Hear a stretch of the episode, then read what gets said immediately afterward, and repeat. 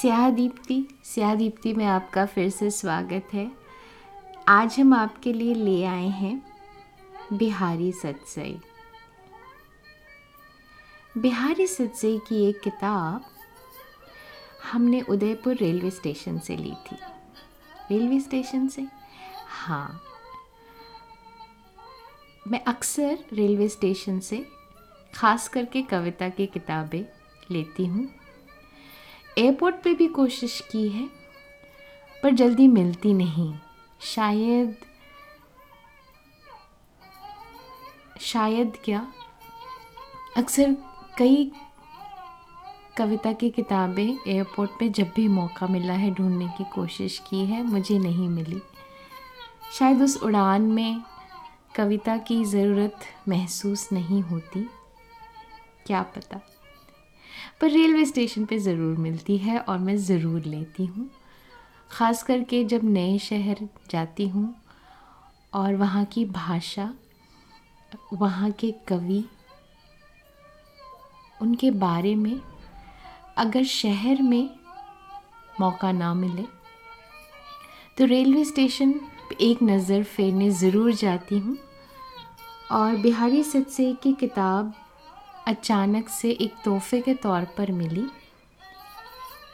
मैं हमारी गाड़ी उदयपुर से दिल्ली जा रही थी वापस और ट्रेन चलने ही वाली थी। हमने कहा एक आखिरी कोशिश कर लेते हैं। और मैं भागी उस छोटी सी दुकान पे जिसमें कुछ किताबें लगी हुई थी। हमने कहा कुछ तो ढूंढते हैं। जब हमने आ, वो किताबें किताबों पर नज़र फेरा और देखा तो आ, सभी किताबें एक समान सी लगी जो अक्सर आजकल बुक स्टॉलों पे दिखती हैं। पर अचानक बिहारी सच्चे की किताब दिखी और मुझे लगा मैंने तो नहीं देखी। मैं इनके बारे में जानती नहीं ये क्या है? कुछ नया है। और मैंने कहा ले लेते हैं। पता नहीं है पता करेंगे। और मैं लेके भागी क्योंकि ट्रेन छूटने भी वाली थी। और जब मैंने खोला तो मैं चंबित रह गई क्योंकि ये कबीर और रहीम के दोहों सी लगी। और मुझे लगा कि मैंने बिहारी सत्सई जी को तो नहीं सुना कभी।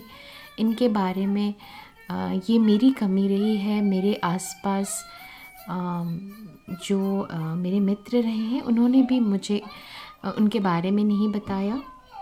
शायद मेरी पढ़ने में कुछ खामी रह गई है कि मैं बिहारी सत्से जी के बारे में तब तक नहीं जान पाई थी। तो जब मैंने पढ़ा और अभी फ़िलहाल मैंने थोड़ा बहुत रिसर्च किया तो जाना कि बिहारी सत्से जी के ऊपर राष्ट्रीय, अंतर्राष्ट्रीय तौर पर कितना काम हुआ है। और मुझे कविता कोश में बिहारी सत्सई मिला। ये किताब तो है ही। और भी किताब मिली मुझे बिहारी सत्सई जी पे, जो कि 1967 की एक किताब है, जिसका टीकाकरण बेनीपुरी जी ने किया है। और ये पुस्तक भंडार पटना से प्रकाशित हुई तो इसका पीडीएफ वर्जन मुझे मिला। आप भी ढूंढें तो आपको मिल जाएगा। नहीं तो कविता कोश में इनके बारे में जानकारी है। और भी कई किताबें हैं, उनके बारे में आपको ज़रूर बताऊँगी। और आज थोड़ी सी उनकी जीवनी के बारे में समझते हैं। और उन, वो किसके बारे में लिखते हैं, क्या लिखते हैं सच सही क्या है धीरे धीरे हम आपको सब बताएँगे। बिहारी सत्सई।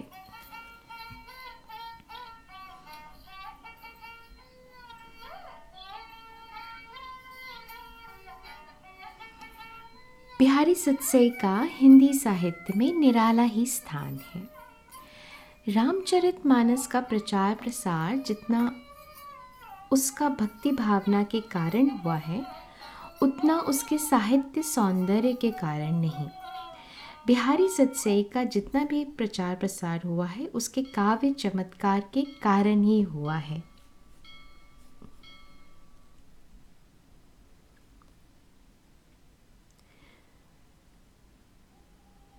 हिंदी में रामचरितमानस के बाद बिहारी सत्सई का प्रचार सबसे अधिक हुआ है। बिहारी सत्सई रसपूर्ण एवं चमत्कारपूर्ण उक्तियों का सागर है। उसके छोटे छोटे दोहे जगमगाते हुए बहुमूल्य हीरक कणों के समान हैं, जिन्हें भिन्न भिन्न दृष्टिकोण से देखने पर अलग ही प्रकार की प्रभा फूटती दिखाई पड़ती है। तीन शताब्दी से भी अधिक समय से रसिक जन इन रत्नों को निहार कर उनकी दमक की प्रशंसा करते थकते नहीं। उन्होंने अपने पदों में गागर में सागर भर दिया है। बिहारी सत्सई की गद्य और पद्य दोनों में ही टीकाएँ लिखी गई हैं। दोहों का कुंडलियों में रूपांतर किया गया है। संस्कृत श्लोकों में भी इसका अनुवाद हुआ है और उर्दू में भी। इस दृष्टि से उसके बारे में टीका करना आज सरल हो गया है। कवि बिहारी रीतिकाल के सर्वाधिक लोकप्रिय और श्रेष्ठ कवि माने जाते हैं। उनकी सी कवि कल्पना, दूरदर्शिता, बाह्य और अंतरंग प्रकृति चातुरी भाव माधुरी व्यापक ज्ञान गरिमा, काव्य जगत के बिरले ही कवि कर पाए हैं। उन्होंने दोहे रूपी नन्ही सी गागर में भाव और गांधीर्य का लहराता हुआ सागर भर दिया है।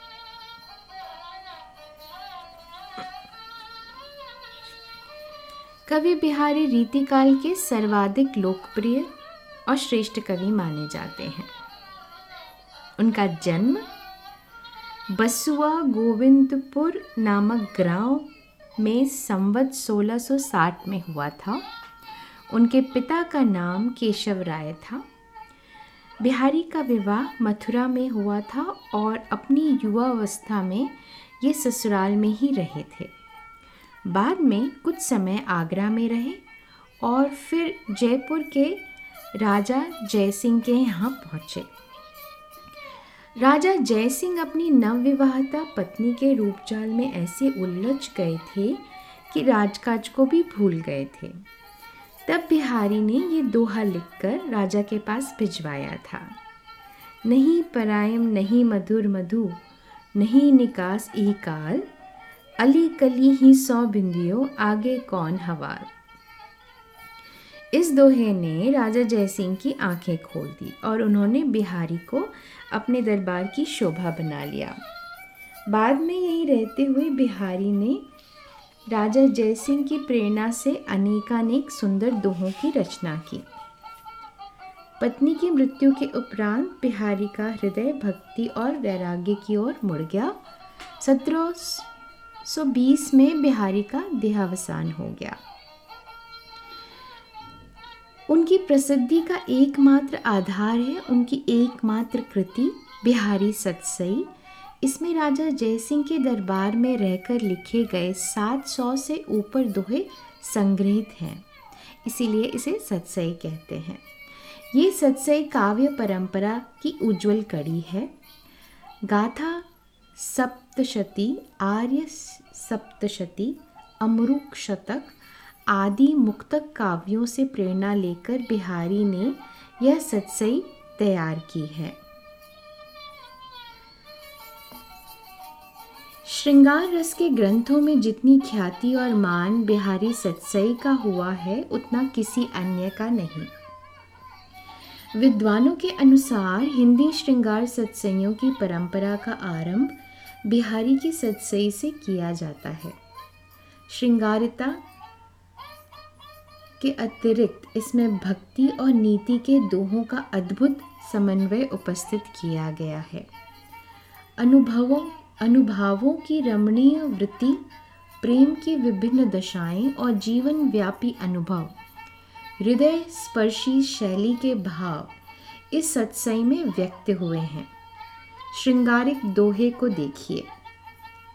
कहत नटत रीझत खिजत, मिलत खिलत लजियात। भरे मौन में करत है, नैननु ही सब बात। कहत नटत रीझत खिजत, मिलत खिलत लजियात। भरे मौन में करत हैं, नैननु ही सब बात। श्रृंगार के क्षेत्र में नायिका का रूप सौंदर्य, नायिका भेद, हास्य परिहास, निरूपण आदि भी आते हैं।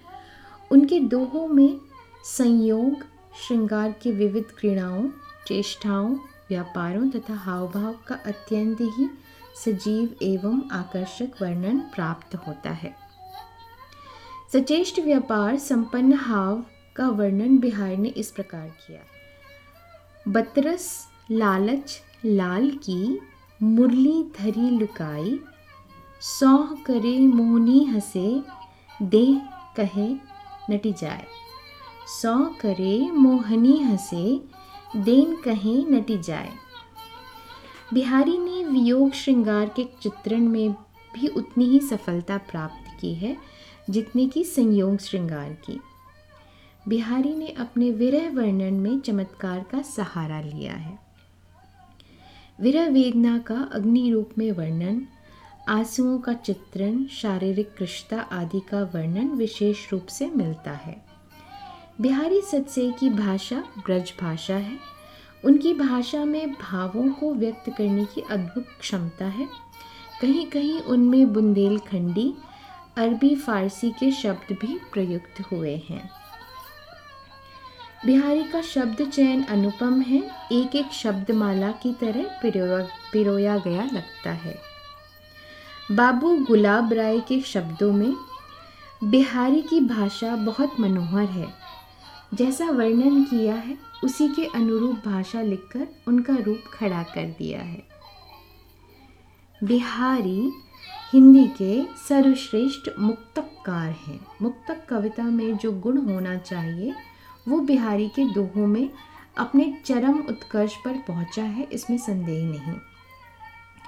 आचार्य रामचंद्र शुक्ल ने अपने प्रसिद्ध ग्रंथ हिंदी साहित्य के इतिहास में मुक्तक काव्य के गुणों पर विचार करते हुए लिखा है। इसके लिए कवि को मनोरम वस्तुओं और व्यापारों का स्तवक कल्पित करके उन्हें अत्यंत संक्षिप्त एवं सशक्त भाषा में प्रदर्शित करना पड़ता है। अतः, जिस कवि में कल्पना की समाहार शक्ति के साथ भाषा की समास शक्ति जितनी ही अधिक होगी, उतना ही वो मुक्तक रचना में सफल होगा।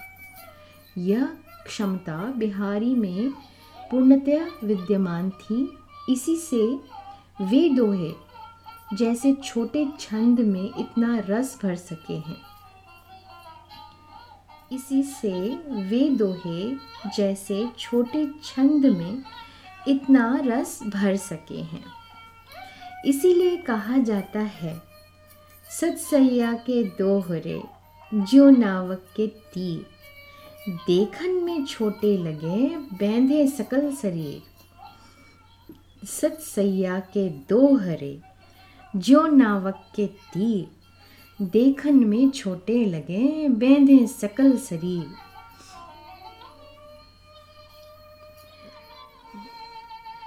आशा है, सत्सई के बारे में जानेंगे और समझेंगे, और उन दोहों को पढ़ेंगे, उनकी, इनके अनुवाद को पढ़ेंगे, और उसको समझने की कोशिश करेंगे। आप सभी का स्याहदीप्ति से जुड़ने के लिए बहुत बहुत धन्यवाद। आपको किस तरह की कविता पसंद है, किस भाषा की कविता पसंद है, ज़रूर लिखिएगा। Syahdipti at Gmail dot com पर। स्याहदीप्ति बिहारी सच से भागे